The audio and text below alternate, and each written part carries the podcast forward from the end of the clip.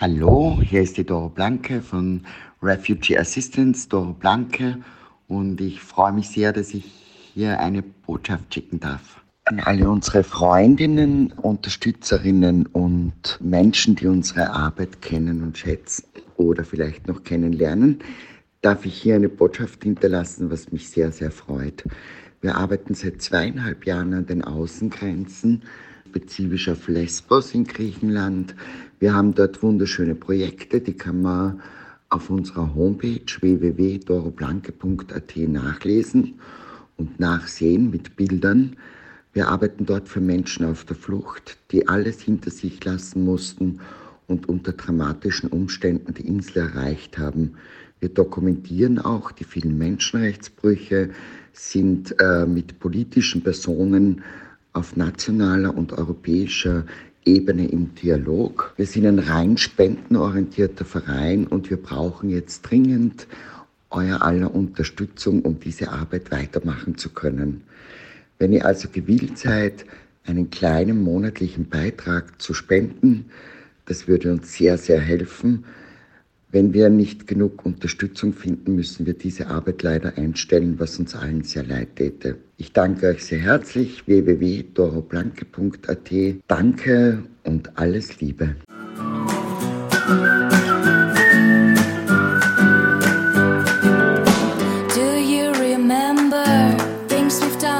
Together?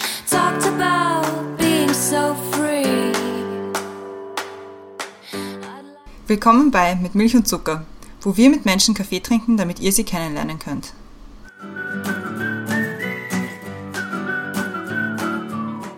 Willkommen zurück bei Mit Milch und Zucker. Neue Woche, neue Folge. Mein Name ist Christiane und im Zoomfenster neben mir ist die Brenda. Hallo. Hallo, Christiane. Im Zoomfenster unter uns ist unser heutiger Gast und zwar ist es heute der Baby. Hallo. Grüß euch. Freut uns sehr, dass du da bist. Wir freuen uns sogar sehr, dass du heute da bist. Also sehr, sehr, dass du heute da bist. Warum wird man gleich erfahren? Du bist nämlich auch ein Simmeringer, ein Ursprungs-Simmeringer, so wie wir beide ja auch. Mittlerweile bist du aber Simmering abtrünnig geworden, so wie ich auch. aber im Herzen sind wir immer noch alle dort. Du bist, wie man es in Simmering oft ist, äh, Spross einer Gärtnerfamilie steht bei dir auf der Homepage. Bist dort in die Schule gegangen, Gymnasium, alles Mögliche, hast dann die Schule aber abgebrochen und hast eine Lehre als Friedhofs- und Ziergärtner begonnen und auch abgeschlossen warst dann auch bei einer Bühnenbeleuchtungsfirma und dort hat dann sich irgendwie so dieses zweite ergeben, was dein Leben ausmacht. Und zwar hat dann dort deine Kabarettkarriere begonnen. Du bist nämlich neben Gärtner auch noch Kabarettist und hast alle zwei bis drei Jahre ungefähr kommt ein neues Programm von dir. Kann man sagen, also wenn man sich die, die Sachen so durchschaut. Mittlerweile, also jetzt 2023 war auch wieder, gibt es auch wieder ein neues und zwar heißt das Alles bleibt anders. Die Brenda hat es schon gesehen. Ich habe es noch nicht gesehen, weil du noch keine internationalen Termine ausgeschrieben hast. Aber vielleicht kommt das ja noch. Und worüber wir genau aus all dem mit dir reden wollen, das erklärt jetzt die Brenda. Ja, also wir haben uns das Thema überlegt. Sisi Simmering, der Simmeringer Traum vom Gärtner zum Kabarettisten. Wir sind nämlich immer besonders froh, wenn wir mit unserem, wenn wir über unser Lieblingsthema sprechen dürfen, nämlich Simmering. Wie Christian schon in der Vorstellung erzählt hat, vereinst du Simmering sehr gut in dir, nämlich Gärtner und Kabarett.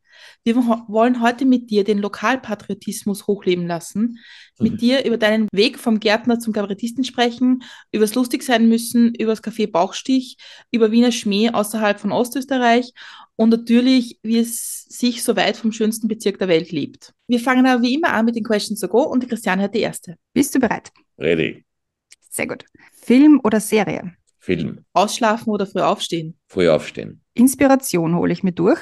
Rasenmähen. Als Kind wollte ich werden? Politiker. Der beste Ratschlag, den du je bekommen hast. Wenn es ein anderer kann, kannst du es auch. Womit kann man dir eine Freude bereiten? Gutes Essen. Wenn du ein Video haben könntest von einer Situation deiner Wahl aus deinem Leben, welche wäre es? Als ich das 1 zu 0 gegen Machek geschossen habe im Fußball. Oder mein erstes Tor überhaupt damals bei SGB Simmering Waggonfabrik vor vielen Jahren.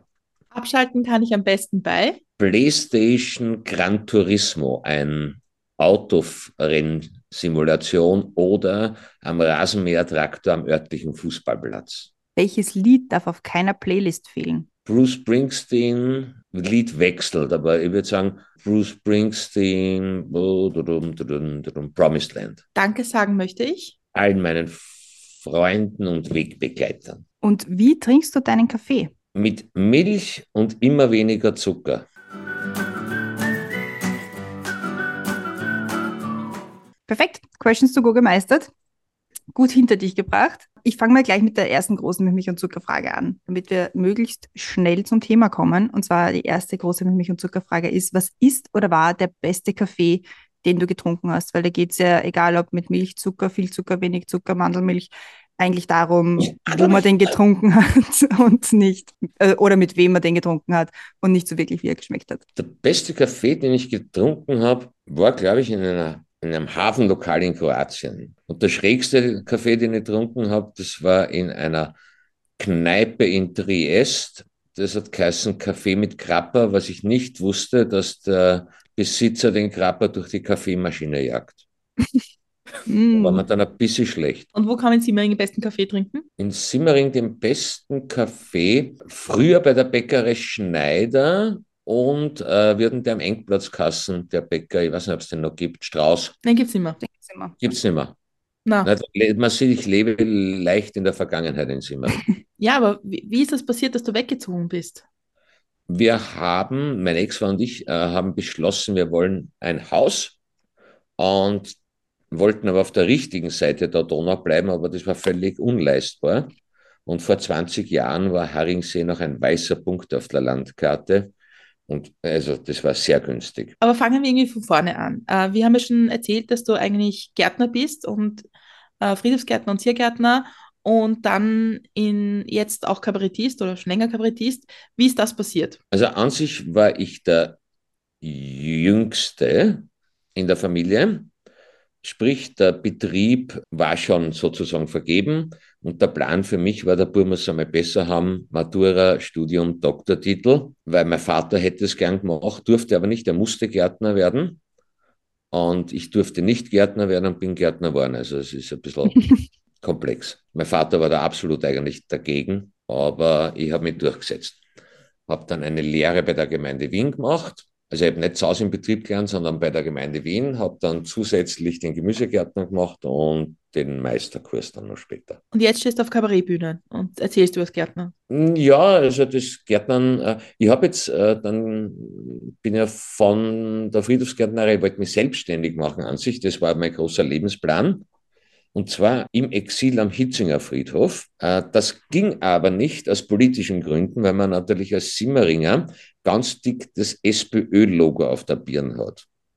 Und bei meiner Familie war das auch, und wir sind sehr SPÖ-affin. Und es war, also der Name Hopf ist SPÖ belastet. Und der Bezirksvorsteher von Hitzing hat mir damals gesagt, der findet mich zwar recht sympathisch, aber er kann mir unmöglich die Genehmigung erteilen, da einen Stand am Hitzinger Friedhof zu eröffnen, weil sein Parteikollege ist dort auch Friedhofsgärtner und die ihn. Hat er mal ganz ehrlich gesagt. Er hat gesagt, ablehnen wäre es natürlich aus baulichen Gründen, aber ich sagte die Wahrheit. Dann war ich relativ baff und planlos, weil ich eben natürlich schon kündigt gehabt. Hatte keinen Plan B, C, D, E, F und habe dann über eine Bekannte einen Job bekommen im Lager einer Bühnenbeleuchtungsfirma. Dann hat sich das alles verselbstständigt. Du hast ja bei den Questions so gut gesagt, als Kind wolltest du Politiker werden. Wolltest du es Ja. dann immer noch werden oder gerade deswegen? Na, mir hat, äh, als Kind hat mich fasziniert, da sieht man schon meine leicht narzisstische Ader, dass die auf Plakaten sind. Ah, der Also Aspekt. ich habe eigentlich von Politik keine Ahnung gehabt, außer dass die so schöne Plakate bekommen. Und ich war schon der Meinung, dass, dass ich da wunderbar hinpasse. Ich habe nicht das Macher-Image bewundert, sondern ich wollte einfach ein Plakat von mir in jeder Ecke in Simmering sehen. Naja, also ha hast du es halt für eine andere Variante geschafft. Ja, die leichtere. Wahrscheinlich. Weil vor allem, ich meine, in Simmering musst du sagen, die Gärtner sind ja doch eher ÖVP vorbelastet. Na, mein Großvater war der oberste SPÖ-Gärtner und Pächtervertreter. Und ich, ich glaube, die zwei Fraktionen sind, also zumindest sich damals das schon gut. war die SPÖ-Fraktion gar nicht so schwach. Mhm. Weil es, es, jetzt hat sich das irgendwann geändert, die letzten Jahre, aber die meisten Gärtnereien waren Pachtgründe und mein Opa hat da recht gute Verträge für einer ausgehandelt. Mhm. Ökonomierat war er sogar. Na, und hat mir stolz erzählt, am Valentinstag hat er immer den Kreisky einen Blumengruß der Simmeringer Gärtner gebracht. Am Weg, die Stufen hinauf zum Kreisky, ist den Opa ein leichter ausgekommen mit seinem ganz, mit der ganzen Beleg, also mit dem ganzen Tross. Es- Ihr war es unheimlich peinlich und der Opa hat nur zur, zu meiner Oma, die Leopoldine Kassen, hat er gesagt, Baldi, wenn du dich genierst, sag ich was. Das hat's, glaube ich, tausendmal ist mir die Geschichte erzählt, bis zu ihrem Tod. Ist auch eine gute Geschichte. Ich, ich mag so Ja, Familiengeschichten. Mhm. Ja. Wir haben ja schon ein bisschen gelernt von dir, also bist dann auf dem, ins Lager bei der Bühne, aber wie ist das gekommen, dann selbst auf die Bühne zu gehen und lustig zu sein? Wie ist das passiert? Das war eine total skurrile Geschichte. Wir haben in dieser, das war eine ganz kleine Firma, die Häuser ausgerüstet hat und Scheinwerfer verkauft und ganze Anlagen verkauft hat. Und die Chefin war wirklich eingefleischte Kommunistin und Kunstliebhaberin und vor allem Subkultur. Also Sigi, die war mit Sigi Marum befreundet und äh, Fritz Nussböck, Heli Deinböck. Und irgendwann hat sie zu mir gesagt, sie sie hat eine Zusendung bekommen von Amateur, äh, Amateurtheaterzeitung, wo der Gmundner Kleinkunstpreis beworben wurde und wo Bewerber gesucht wurden. Und sie hat mich einfach auch gemeldet, ohne mein Wissen, mit den Worten, du redst den ganzen Tag deppert, vielleicht gewinnst du etwas. Weil ich halt immer diesen Simmeringer Spruch auch in der Firma gehabt habe. Der Simmeringer ist ja, glaube ich, ein gebürtiger Kabarettist oder ein geborener, nicht ein gebürtiger, geborener Kabarettist. Gibt auf jeden das Fall dann immer aus. recht viel zu erzählen, wenn aus Simmering kommt. Ja, und das wenigste stimmt, was er erzählt. Mhm. Das dürfen nur wir beurteilen, was stimmt und was nicht. ja, Aber was halt schon auch ist, dass wenn man sagt, man kommt aus Simmering, wird man also aus Rest Wien, sage ich jetzt einmal, immer so ein bisschen belächelt, oder? Also, ja, ah, die besser, besser belächelt als überschätzt. Wenn ich sage, ich komme aus Döbling, glauben die über Geld und muss Seil laden. Aber woher kommt dieser Lokalpatriotismus aus Simmering? Ich meine, ich glaube, es hat schon damit etwas zu tun, dass man einen lockeren Spruch hat und es ist auch erlaubt ist, dass man Simmeringer ein bisschen einen lockeren Spruch hat. Aber wie ist das aus deiner Sicht? Es ist eine spannende Geschichte. Also, ich glaube, es gibt so Simmering-Favoriten, Otterkring, Hernals, Hernals schon weniger, aber Simmering-Favoriten, Meidling, Otterkring. Die, die waren, glaube ich, bekannt für eine recht direkte Lebensweise und Art zu kommunizieren. Und ich meine, ich habe dein aktuelles Kab- Kabarettprogramm gesehen und da sind schon einige Schmähs, wo ich mir denke, hm, also in Westösterreich weiß ich nicht, ob das die Leute verstehen. Vom Spruch auch her, also von, vom Dialekt auch. Doch, vor allem. doch, äh, es ist total spannend. Es hat sich wesentlich gebessert. In den Anfängen war ab Linz war es einmal zehn Minuten ein Problem, dieser, dieser Spruch. Und es hat sich aber wesentlich gebessert, weil natürlich, ähm, wie soll ich sagen, einen gewissen Bekanntheitsgrad erreicht habe und man schon weiß, auf was man sich einlässt. Und das Witzige ist, kaum überschreitest du die Grenze zu Bayern, brechen die nieder, wann sie uns Wiener reden hören. Also da, es kippt sofort ins Gegenteil, von der Ablehnung in eine komplette, die haben einen kompletten Windig, die Bayern. Die kennen sämtliche Austropop-Nummern auswendig, kennen von Kottan bis Kaisermühlenblues bis Donauinselfest. Also es gibt da, da haben wir ein total arges Image in Bayern, wir Wiener. Ich glaube, die finden uns lustig, einfach irgendwie lieb dort. Ja? Ja, ich glaube, dass wir ein Wesensverwandt sind irgendwie. Kann schon sein. Ich glaube, dass die mit uns mitfühlen, weil es ja, die Bayern werden in ganz Deutschland belächelt und wir Mhm. nur in Österreich. Aber es ist schon gewisse, die haben auch das äh, Image, dass sie halt ein bisschen ein- einfach gestrickt sind, sehr direkt, Eine eigene Sprache haben. eigene Sprache, eine sehr melodiöse Sprache. Also, wenn du den Hamburger auch hörst, das ist ein, ein eigener Schmäh. Also, wir kennen ja, glaube ich, mit diesem bayerischen Schmäh viel mehr als mit dem norddeutschen. Hm. Also, irgendwas muss da sein. Ich will nochmal zurück zu dem, also wo, wo wir eigentlich angefangen haben mit, dem- mit dem Anfang, nämlich- dann bei deinem ersten Auftritt. Du bist angemeldet worden und dann hast gesagt, okay, jetzt stellst du dich da auf die Bühne und bist lustig. Hast du dann sowas wie ein Konzept gehabt, weil du hast das ja dann auch gewonnen, oder? Ja, äh, ich habe mir dann überlegt, das war dann mein erstes Programm, das hat geheißen mit 71 nach Australien. Das war mein allererstes Kabarettprogramm So schwächer. Und ich habe mir überlegt, ein Friedhofsgärtner, da spielte ich einen Friedhofsgärtner, unterhält sich mit einem Toten. Der, der sitzt, also da bin ich Mhm. die ganze erste Hälfte, bin ich bei einem Grabstein gesessen und habe mich mit dem Herrn Franz unterhalten. Das Ziel dieses Friedhofsgärtners war noch, er wollte immer nach Australien. Er wollte gar nie Friedhofsgärtner werden. Das war die Geschichte. Drum mit dem 71er nach Australien. Dieses Gespräch habe ich so, auf, also die Idee habe ich auf 15 Minuten äh, runtergebrochen. Nein, ich glaube, das waren, wenn ich mich richtig erinnere, das ist doch schon eine Zeit lang her, wenn ich mich richtig erinnere, äh, waren das eine Vorrunde und ein Finale. Und in der Vorrunde habe ich eigentlich nur so über Friedhof und Friedhofsgärtner gesprochen.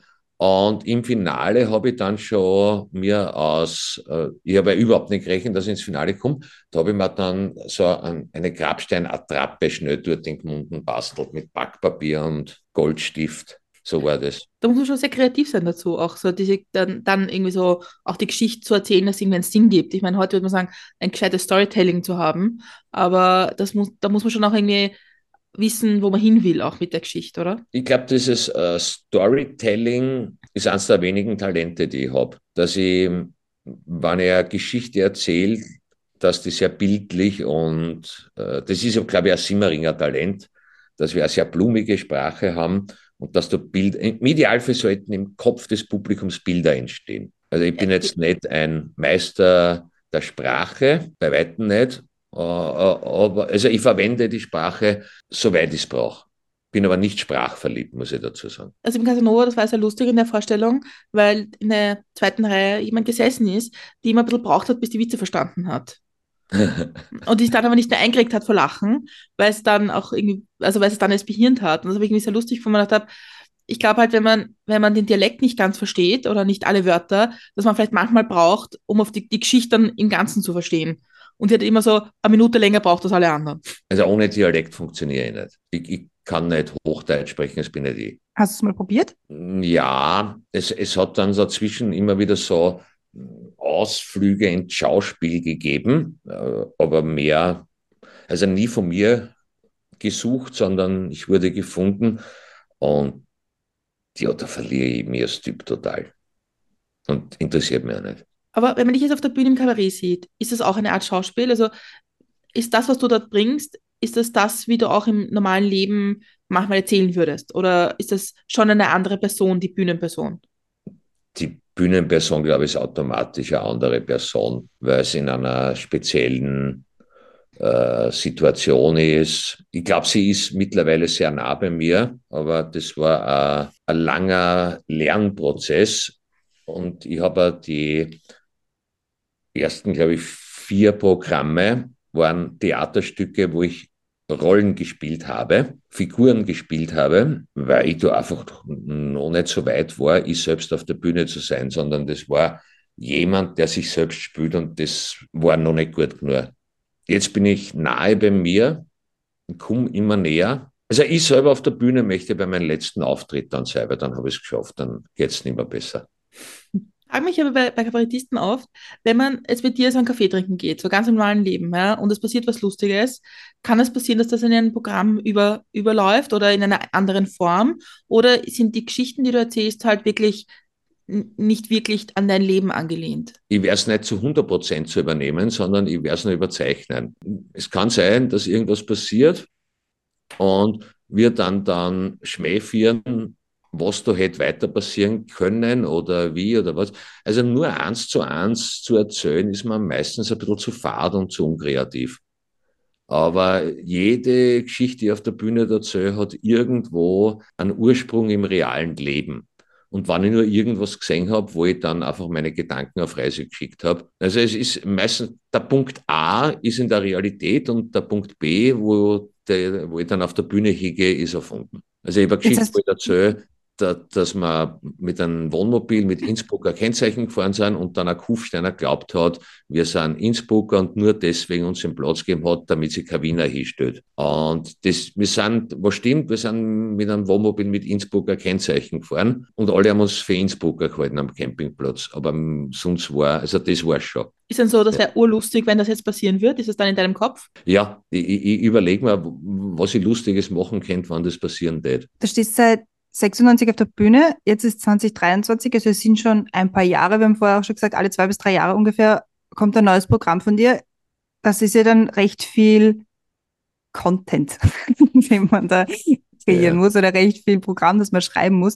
Denkst du da irgendwann mal, ah, scheiße, ich hoffe, die, die Geschichten gehen mir nicht aus oder ah, jetzt fällt mir gerade keine ein, ist da auch so ein bisschen ein Druck dahinter? Es hat Zeit gegeben, vor ungefähr zwölf Jahren, wo ich das Gefühl gehabt habe, ich muss. Und dann habe ich wieder da in Haringsee eine Gärtnerei eröffnet, also damals Biogemüse Hopf, und habe mich selber austrickst, weil ich gesagt habe, ich habe noch diese Biogemüsegärtnerei, von der ich leben könnte. Ich muss nicht Kabarett spielen, es ist kein Zwang. Und schlagartig ist jeder Druck von mir gefallen. Und das ist immer wichtig, dass man zwei Berufe hat, von denen man nicht leben kann. habe ich damals gesagt. Na, aber das Gemüse habe ich jetzt, war jetzt vor einem ähm, halben Jahr, also bevor ich das, dieses Programm, das aktuelle geschrieben habe, äh, habe ich die Firma übergeben. Äh, also ich bin da jetzt nicht mehr aktiv, aber es war total wichtig, äh, um einen neuen Blick auf Kabarett zu finden. Zum Beispiel auch eigentlich, wie leicht man mit Kabarett Geld verdient, wie spielerisch ich stelle mich auf die Bühne, habe einen Spaß und kriege Geld dafür. Wenn man es einmal die Woche macht, aber wenn man es zwei, dreimal die Woche macht, immer das Gleiche, ist es noch immer lustig für einen selbst? Ja, ich spiele teilweise viermal die Woche. Es ist natürlich sehr angenehm, auch das Duo-Programm mit Freddy Jirkal ist ein bisschen Abwechslung, aber ähm, geht, geht absolut, weil jeder Abend anders ist. Was was ich teilweise langweilig und auch damals meine Kollegen, wir haben ja gespielt, Männerhort hat das Kassen. Eigentlich ein, ein Stück von einem Deutsch-Isländer, das in Deutschland sehr erfolgreich war. Und das habe hab ich dann umgeschrieben auf Österreichisch und der Klaus Eckel, der Thomas Stipsitz und der O. Lendl und die haben das gemeinsam gespielt. Und das ist uns, also in Stipperl, in Eckel und mir ist das richtig gefahrt worden. Der Ländler hat das ausgehalten, weil der ist gelernter Schauspieler. Aber wir haben dann einen Plätzchen nach dem anderen gemacht, nur um diese Spielfreude am Leben zu erhalten. Stipperl ist einmal völlig sinnlos, weil im gleichen Haus aus 70er Jahr Revue war, mit einer Schneckerl Bohaska-Perücken auf die Bühne gekommen. Und der Klaus und ich, wir sind gesturm vor lauter Lachen und der Ländl war brennhaß weil für den war das Verrat am Job. Das Publikum hat dann auch mitgekriegt, das ist jetzt nicht geplant. Und natürlich jeder, der nach hinten gegangen ist, ist dann mit irgendeinem Drum aus diesem Fundus gekommen. Glockenhosen, also die, die, die Regisseurin, glaube ich, hätte hätt den Sitz gefressen, wenn sie, wenn sie die Vorstellung gesehen hätte. Aber so haben wir das, die Spielfreude halt erhalten. Ich stelle mal, es passt mich gerade dazu, ich stelle mal die zweite große mit Milch und Zucker Frage, und zwar, was kann man von dir lernen? Ich glaube, positiv denken und nicht irgendwie ins Jammern verfallen. Ich übertreibe es teilweise im Programm, glaube ich, sage ich das eh. Meine Frau sagt, ein Mensch, der mit einem Grillhändel noch zum Tierarzt geht. Und also so arg ist es nicht, aber ich, ich versuche wirklich immer das Positive zu sehen, weil der Meinung bin, das Ranzen bringt gar nichts. Es ist sehr unwienerisch. Ja, vielleicht ist da mein Revoluzzer-Charakter. Ja, das haben wir Simmeringer auch, glaube ich, dass wir mal so gegen alles einmal prinzipiell sind, oder? Ja, manchmal sogar gegen uns. Auch das. Wir haben ja auch einen blauen Bezirksvorsteher uns gewählt, ja? also nicht wir, aber der Bezirk hat sich gewählt.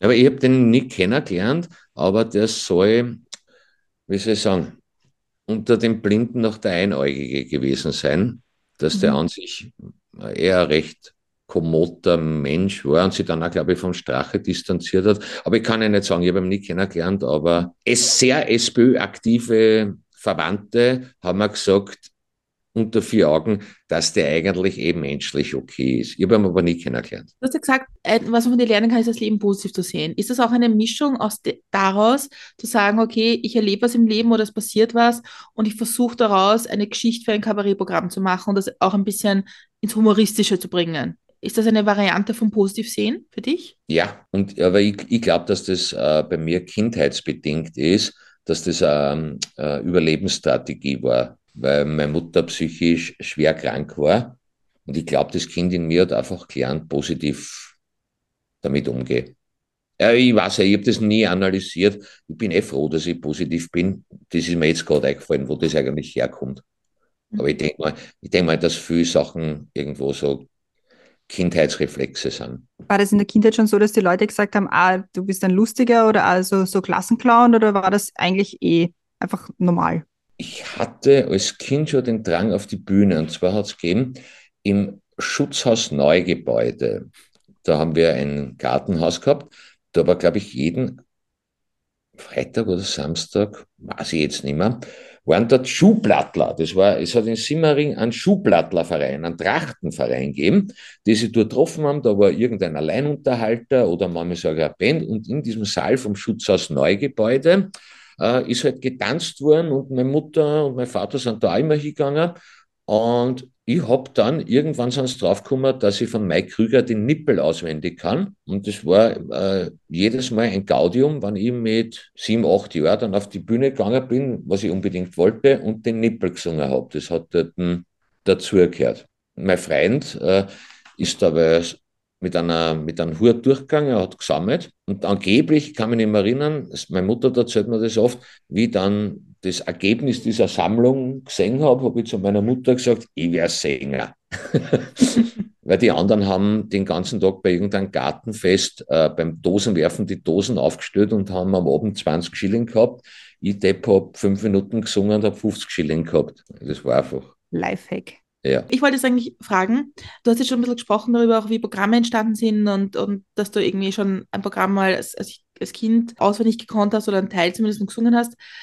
Wie entsteht so ein Programm? Wie bringt man das in einen, in einen Gesamtrahmen? Weil dann hat man so wahrscheinlich kleine Einzelteile, die man irgendwie dann zusammenfügen muss an irgendeinem Punkt, oder? Ja, also bei, dem, bei den Programmen, die ich jetzt seit ja, fast sieben, acht Jahren mache, also dieses fast Stand-up, wir nennen das Frontalunterricht, einfach auf der Bühne stehen und erzählen, brauche ich einmal ein Thema. Das war diesmal, war mir klar, Krisen. Dann muss ich wissen, was ich eigentlich sagen will. Also ich muss zuerst einmal einen Schluss haben. Ich muss wissen, wo ich hin will und dann baue ich mir Module zusammen. Und die tue ich dann so die ersten 10, 15 Vorstellungen lustig herumschirmen, bis ich der Meinung bin, jetzt stimmt die Dynamik im Abend, weil ich ja wenig Abwechslung habe, weil ich ja nur rede. Also ich habe keine Musik dabei, keine Einspielungen, keinen Lichtwechsel. Also kann ich die Dynamik nur über die Art der Geschichten erreichen. Du hast ja gesagt, bei dem bei dem Programm Thema Krisen war relativ klar, weil schauen wir uns die letzten paar Jahre an, das ist, ist relativ klar. Ähm, aber es gibt ja auch Jahre, wo es dann nicht so wahnsinnig on the nose ist, worüber man jetzt reden soll. Oder es gibt sogar zu viel. Wie filterst du das dann raus, was jetzt am, am besten funktionieren würde? Oder, gibt, oder auch ja, beim Thema Krisen kann man ja sagen, okay, da ist jetzt schon alles gesagt worden, da wollen wir nicht mehr drüber reden. Es ist prinzipiell schon alles gesagt worden, aber nicht von jedem. Na, da verlasse ich mich auf mein Gefühl. Und ich überlege auch nicht, äh, sondern es muss mich beschäftigen. Ich überlege nicht, äh, wird das jetzt beim Publikum ankommen? Ich denke mal, wenn man merkt, der, der das in der der das erzählt, erzählt das leidenschaftlich und hat sich dazu was überlegt, ist mir eigentlich völlig wurscht, ob, ich, ob das mir jetzt beschäftigt oder nicht, dann ist es einfach spannend. Ich habe mir jetzt gerade äh, vorher ein Doku über französische Almwirtschaft angeschaut, die halt zufällig im Fernsehen gerannt ist, weil ich ein bisschen ausgenutzt habe, dass ich leider heim bin und mich vom Fernseher gehabt habe. Und da hätte mich auch nicht interessiert, aber es war gut gemacht, habe ich mir das angeschaut.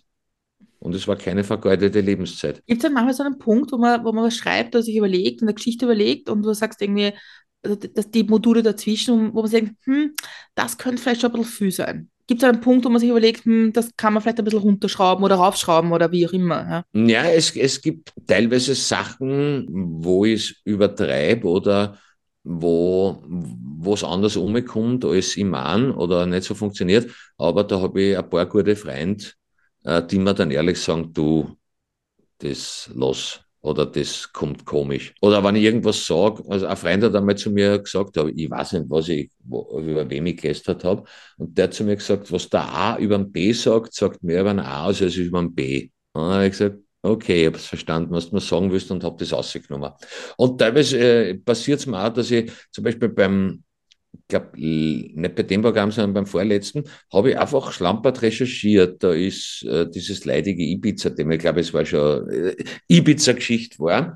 Und ich bin auf diese FPÖ-Fake-Ding, äh, dass diese, dieser Lockvogel lettische Prostituierte war, was ja überhaupt nicht gestimmt hat. Ja? Und ich habe das nicht überprüft und habe das halt so übernommen und das war einfach falsch.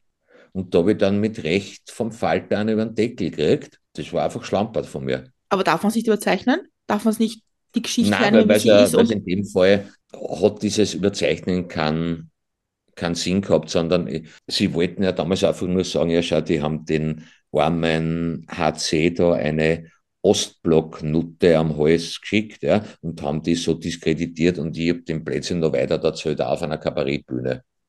Mhm. Und das, also das habe ich dann auch sofort geändert. Das hat mir ziemlich leid da, dass ich da nicht gescheit recherchiert habe. Also ich kenne aus England, dass es dort Kabarettisten gibt, die so so Probeläufe machen. Die so, bevor sie das ihr Programm spielen, praktisch in so Pubs irgendwie so für zwei Pfund kann man sich das dann anschauen und die testen halt ab, wie ein Witz in verschiedenen oder eine Geschichte in verschiedenen Varianten funktioniert. Ist das bei uns auch so oder ist das, ist das eine. Ja, früher hat man Vorpremieren gesagt, jetzt nennt man es Einspielvorstellungen. Manche Kollegen spielen da gleich Zähne. Also bei dem Programm habe ich zwei gemacht, weil ich mir ziemlich sicher war, ich brauche nicht mehr. Und da schaue ich dann wirklich nur, wie sie einzelne Geschichten auf der Bühne anfühlen, weil Schreiben, auswendig lernen und das dann wirklich spülen, sind zwei Paar Schuhe. Aber auch verlasse ich mich auf mein Gefühl beim Erzählen und natürlich auf die Reaktion vom Publikum. Und wenn ich aber das Gefühl habe, die Geschichte ist gut, dann erzähle ich es einfach falsch, wenn es nicht ankommt. Und das sind, nein, es sind oft ein Wort, das man ändert. Oder die, was war vorher, warum funktioniert das nicht? Ist es an einer Stelle vom Abend, wo es nicht hinpasst? Oder ist es einfach nur schlecht? Passiert ja. Schaust du dir, wenn du ein neues Programm schreibst, deine alten Programme an? Also als Inspiration und denkst, ja. oder sind die vorbei ja. und dann ist gewesen? Das war, das ist vorbei. Oft ist so, dass ich, ich verändere ja die Programme von der ersten bis zur letzten Vorstellung verändere ich tut teilweise ganze Blöcke raushauen, es kommt was dazu. Und dann merke ich schon, da, da ist nur oft so ein Halbsatz drin, dass mich das total interessiert, da weiter zu tun in die Richtung. Also wenn man genau schaut, merkt man schon den Ansatz vom, es ist mir jetzt im Nachhinein aufgefallen, merkt man schon den Ansatz vom nächsten Programm im vorigen Programm. Das kommt ganz leicht thematisch oft vor aber nicht gewollt, sondern ich komme darauf, ist eigentlich ein Thema, wo ich gern mehr da, dazu hätte. In dem aktuellen Programm, also was ich gesehen habe, da redest du auch relativ lange über Corona und über, über ja. Leute, die vielleicht mit Impfen Probleme haben und solche Themen. Passiert es dann auch, dass Leute aufstehen und sagen, den Schaus höre ich mir nicht an, weil das ist alles eine Lüge und gehen? Jetzt nimmer, aber ich habe das schon ausprobiert. Diesen Teil habe ich eigentlich in der Corona-Zeit geschrieben ja, und habe ihn schon im letzten Programm kurz anprobiert und habe das als Modul angefügt und da hat schon, wie das noch so aufgeheizt war, schon Leute gegeben, die dann stinksauer waren. Aber ich, ich versuche, dass es einigermaßen leben lasse. Ich sage nicht, alle Impfgegner sind Trotteln, sondern wenn einer glaubt, dass Mitarbeiter durchs Kanalgitter impfen, dann sollte er schon ein bisschen nachdenken, ob das gescheit ist. Aber ich, ich versuche die Impfgegner leben lassen. Ich habe es sehr interessant gefunden, dass du dann sagst, irgendwie, es ist ja auch was, dass man mal, dass man nach einer Krise miteinander drüber lachen kann. Hm? Das habe ich jetzt mehreren Leuten erzählt, weil ich gesagt das ist eigentlich wahnsinnig interessant, darüber nachzudenken, dass ab wann kann man über Dinge lachen. Ich glaube, wenn, wenn, man, wenn man die Angst davor verloren hat, wenn die Angst weg ist. Also diese große Corona-Angst, glaube ich, ist weg. Ja, und ich finde es total interessant, wirklich, und das, das finde ich das Schöne an Kabarett, wenn man erstens einen lustigen Abend hat und, da, und das irgendwie lachen kann, aber wenn man auch rausgeht und sich denkt, ah ja, da habe ich was zum drüber nachdenken oder das nehme ich mit und überlege mir das, wie das in vielleicht anderen Lebenssituationen funktioniert. Mhm. Finde ich, find ich großartig, weil genau das will ich. Brenda hat mir gerade eine sehr schöne Überleitung zur dritten großen Milch- und Zuckerfrage äh, gebaut. Und zwar, ist das, was bringt dich zum Lachen? Situationskomik. Also ich lache am, am meisten lache ich über Sachen, die so einfach dann passieren. Ich habe mir den meiner Meinung nach großartigen Griechenland-Film von Thomas Stipsitz angeschaut und habe einen kompletten Lochkrampf gekriegt, äh, wie er glaubt, das ist die Asche von seinem Vater und leert die pathetisch ins Meer. Da ist aber das Joghurt drinnen und er leert mit einem Pathos und Joghurt ins Meer und da habe ich also da habe ich so gelacht, dass dann das halbe Kino mitlachen musste, weil ich mich gar nicht mehr eingekriegt habe. Also über, bei so viel wie bei dem Film habe ich schon lange nicht mehr gelacht. Da war ich komplett begeistert. Wenn du dir generell so Kollegen anschaust oder Kolleginnen, ähm, die halt auch im Kabarett sind oder auch Kabarett machen, denkst du daran, die sind so lustig, so lustig werde ich nie? Oder denkst du dir, ah, das, das ist lustig, das könnte ich auch ähnlich machen? Das ist ganz unterschiedlich. Es gibt einfach äh, zum Beispiel den Klaus Eckel, denke ich mal, also diese, diese Einfälle genial. Beim Thomas Stipsitz, denke ich mal, wie der das spült und wie der das umbringt, genial. Aber Gott sei Dank schaue ich mir dann auch Sachen an, wo ich mir denke, ja Gott sei Dank, also, sind nicht alle besser als ich. was wäre für dich so ein Kabarett, was du nie spielen wollen würdest? Also so, es gibt ja auch verschiedene Arten. Es gibt, ich meine, was ich zum Beispiel, ich als, als jemand, der es konsumiert, nicht mag, ist dieses Witze erzählen, dieses so One-Liner, einen nach dem anderen. Das finde ich irgendwann mühsam und anstrengend.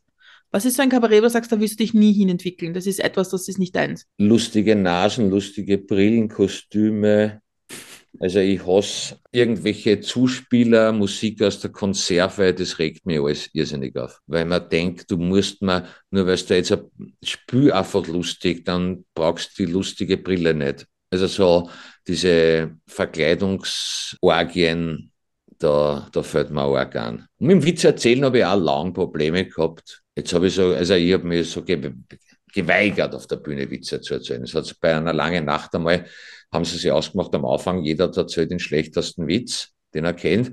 Und ich ja, nach drei Vorstellungen bockt da jeder seinen besten Witz aus, weil er die Locher will. Und habe ich gesagt, da mache ich nicht mit. Was hast du gemacht? Nichts, ich habe mich einfach daneben gestellt und habe einer zugeschaut. Oder bin nach hinten gegangen, ich weiß nicht. Ich habe einfach die, äh, ich, sie haben das dann eh gemacht, ja, aber ich bin da einfach runtergegangen. Nein, ich bin von, glaube ich, von der Bühne gegangen. Aus Protest oder einfach Nein, weil ich gesagt habe, wenn Sie es machen wollt, macht es, ich mache nicht mit, ich hole mir dabei drin, ich trinke dabei hinten was oder rauche eine, keine Ahnung was, ich weiß gar nicht mehr, was ich gemacht habe, das ist ewig lang her. Ich finde, man sollte nichts machen, von dem man nicht überzeugt ist, weil dann, wenn das dann schief geht, da ärgert man sich wirklich. Das ist wirklich ärgerlich. Wenn man, wenn man schon ein, ein Gefühl hat, ah, ich glaube nicht, dass das lustig ist und irgendwer redet das ein und du magst es dann und dann fährst den Karren an die Wand, dann bin ich, da bin ich wirklich grantig auf mich selber, warum ich das gemacht habe. Wenn ich was mache und es ist halt falsch, ja, ist ja auch ärgerlich, aber das war wenigstens meine Blödheit. Ich habe mal in einer, in einer Serie gesehen, da ging es darum, um so ein Programm zu schreiben, wie Saturday Night Live, so auf die Art. Und da haben die gesagt, jeder muss einmal spüren, dieses Publikum, was nicht lacht. Dieses, dieses Moment, dass man daneben gegriffen hat. Ja, das gehört wahrscheinlich dazu.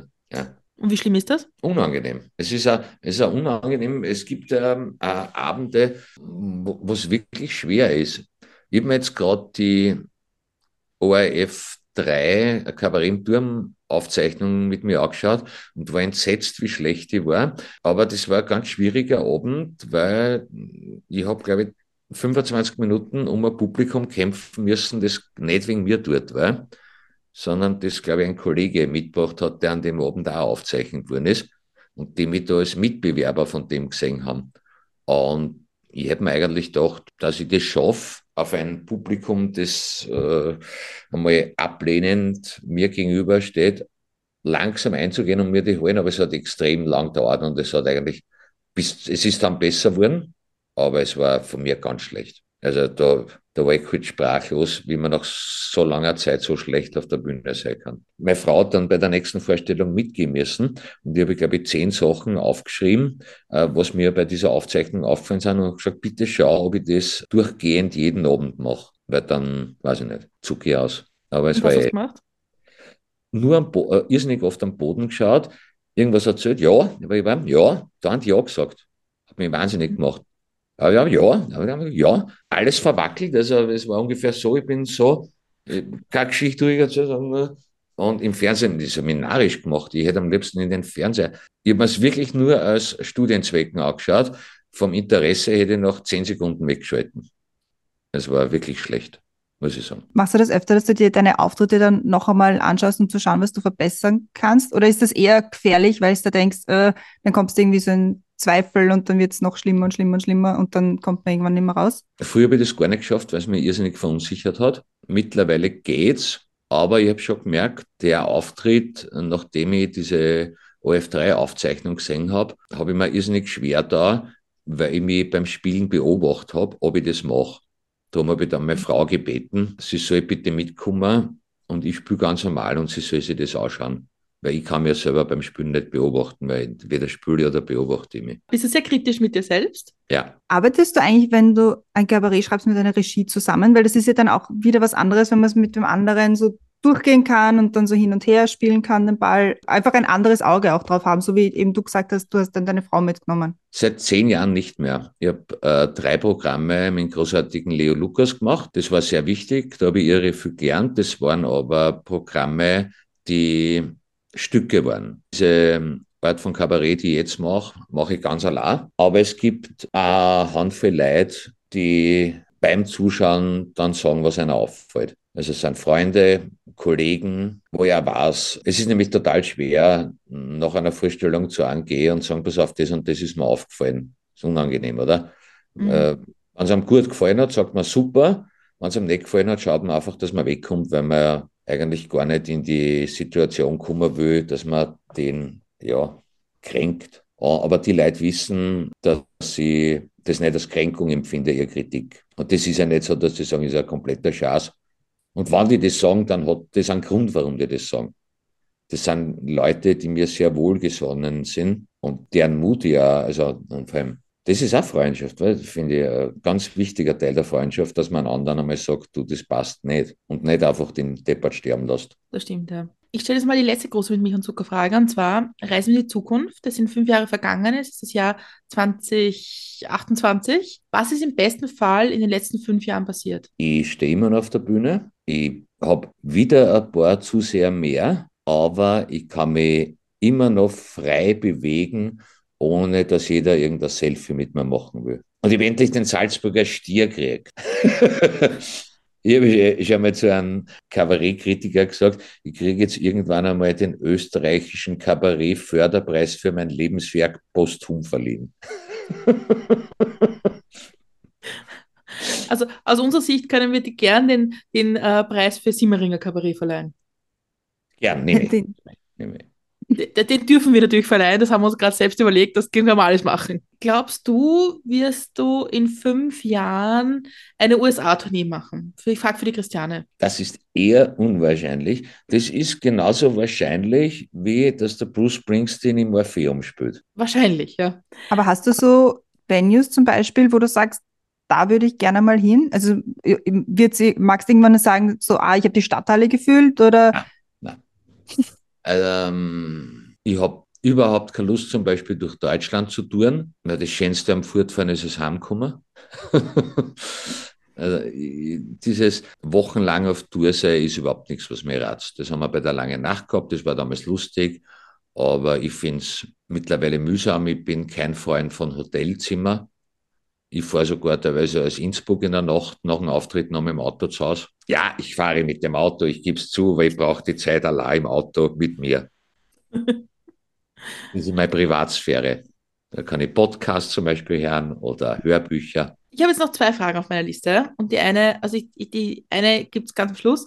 Und zwar, eine Frage wäre für mich noch, ist es schwer, immer lustig sein zu müssen? Nein, ich kann, im Gegenteil. Wenn was ganz Schlimmes im Leben ist, das war damals, oder wenn es mir nicht gut geht, bin ich froh, dass ich auf die Bühne komme und es ist natürlich durchaus ein bisschen eine Figur, in die ich da steige, aber dann bin ich einfach der lustige Baby Hopf.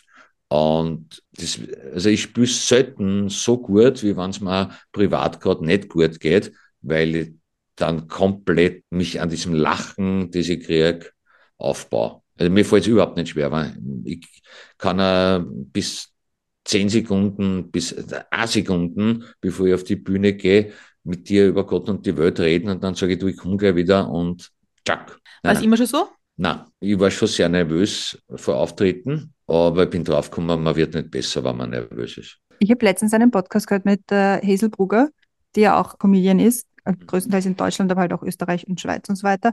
Und die hat auch gesagt, die hat jetzt so zwei Jahre ungefähr hinter sich, wo es ihr nicht besonders gut gegangen ist. Und sie hat gesagt, das Schönste für sie war, und deswegen hat sie auch die Termine nicht abgesagt, wenn sie auf der Bühne gestanden ist, weil dann hat sie gewusst, da muss sie nur auf der Bühne stehen und da ist sonst nichts anderes, um das sie sich kümmern muss oder um das sie sich Gedanken machen muss.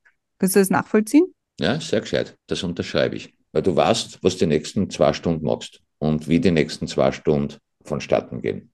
Du hast einen Plan für zwei Stunden, weil es geht dann meistens schlecht, wenn du keinen Plan hast im Leben oder wenn du das Gefühl hast, du weißt nicht, was du sollst. Und da weiß ich, das sind jetzt zwei Stunden zum Aufhalten. Ist natürlich ganz was anderes als Gärtner sein, oder? Beim, beim Gärtnern hast du gar keinen Plan, was passieren wird. Weil ob es jetzt regnet oder warm ist oder kalt ist, ist halt noch nicht kontrollierbar. Ja, das ist das Beste das machen. Also ich, ich, ich habe nie versucht, zwischen Gärtner und Kabarett irgendwelche Verbindungen herzustellen, weil es zwei Paar Schuhe für mich sind. Und das, das, das Gärtnern hat, äh, also ein Friedhofsgärtner schon, aber der, der Beruf des Gemüsegärtners hat eigentlich, äh, alle haben glaubt, die redet dann über Gemüse anbauen auf der Bühne. Das ist saufahrt. Was willst du da erzählen? tu es, aber red nicht drüber. Und es, es hat da für mich keine, es gibt da keine Berührungspunkte zwischen den zwei, zwei Leben. Das ist halt eine ganz andere Geschichte, weil das Gärtnern halt doch eine, eine, eine Sache ist, wo man mit den Pflanzen irgendwie ist und Kabarett ist, wo man mit vielen Leuten ist oder auch, auch unterhalten muss. Genau. Das ist halt es, ganz was anderes. Hat, es gibt natürlich schon eine gewisse Überschneidung, witzigerweise. Mit, ich habe ja Biogemüse produziert und das kaufen hauptsächlich Frauen. Frauen sind, das ist nicht sexistisch oder sowas, sondern das ist ein Fakt. Frauen bestimmen eigentlich den Einkauf immer noch. Also ich habe es bei den Bestellungen gesehen, wir haben das alles übers Internet verkauft. Ich glaube, 90 Prozent äh, haben Frauen bestellt für die Familie, für ihre Männer. Und die Abendgestaltung, wo man sagt, äh, wir gehen heute ins Kabarett, äh, da kümmert sich auch witzigerweise die Frau drum. Der Mann sagt, ja, ja, äh, check was, nicht? Das, äh, such was aus.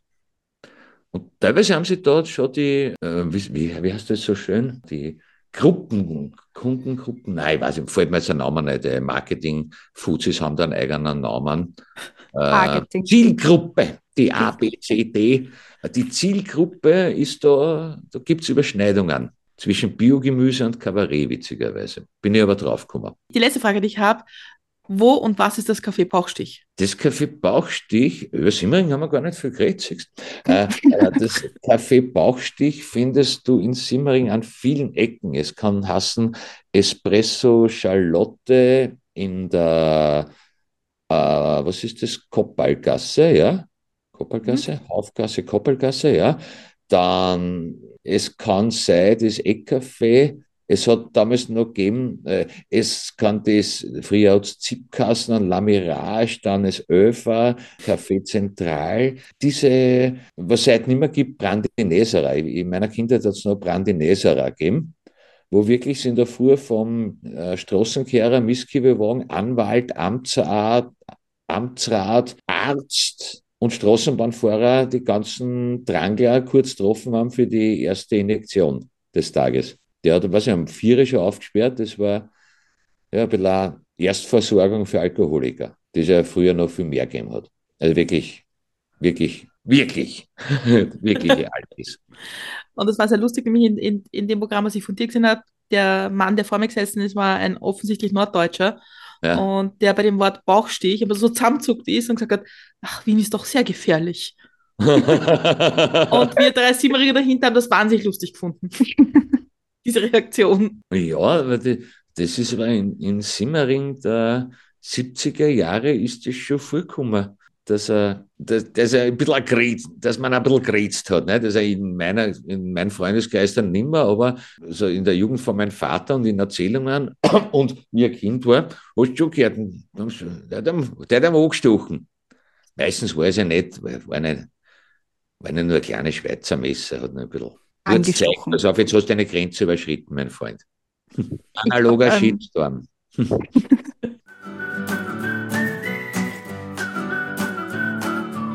Das waren äh, gute Simmeringer Schlussworte für das heutige Gespräch. Gibt es noch etwas, was den Hörerinnen und Hörern sagen möchtest, beziehungsweise wo können Sie die nächsten Termine sich anschauen? Wo finden Sie dich? Es gibt die Homepage www.peppihopf.at. Äh, ich weiß die Termine immer nur eine Woche vorher auswendig. Also ich weiß, ich spiele die Wochen in Wolkersdorf in Efferting und beim Gasthaus Birner, das weiß ich. Nächste Woche spiele ich Niedermeier und dann, dann weiß ich, dann muss ich am Kalender schauen. Also ich bin immer, eine Woche habe ich im Kopf. Zwecks Einteilung der Familie. Und gibt es noch was, was den Hörerinnen und Hörern noch sagen willst, mitgeben willst und warum sie unbedingt in dein Programm kommen sollten, zum Beispiel? Nein, sie sollen, also ich sage sicher nicht, dass sie unbedingt kommen sollen, aber sie sollen kommen und mir dann sagen, ob es unbedingt, äh, ob es wert war, dass sie da waren. Weil ich finde, das, das ist immer zu klebrig, dass ich so kommen sie und das ist das Beste. Nein, was ist das Beste? Für jeden ist was anderes das Beste. Aber ich freue mich immer, wenn man auch nachher über Simmering plaudern kann. Bin ja eine alte Plaudertasche nachher oft. Stehe noch gern mit dem Publikum bei einem Bier zusammen und unterhalte mich. Das macht den Abend ja dann unverwechselbar. Wenn das du nicht sagen willst, dass Leute unbedingt kommen sollen, dann sag's ich, weil ich habe dein Programm gesehen und habe es wahnsinnig lustig gefunden und erzähle ganz, ganz vielen Menschen davon, dass sie das unbedingt anschauen sollen, weil es erstens Fellow Simmeringer muss man machen und zweitens lernt man Wien auch so kennen ein bisschen und den Humor. Und das finde ich sehr wichtig. Also. Danke, danke, danke. gerne. Also, was mir bleibt, es bleibt zu sagen, danke für die Zeit und für den Einblick in dein Leben und in Simmering, in deine Geschichte.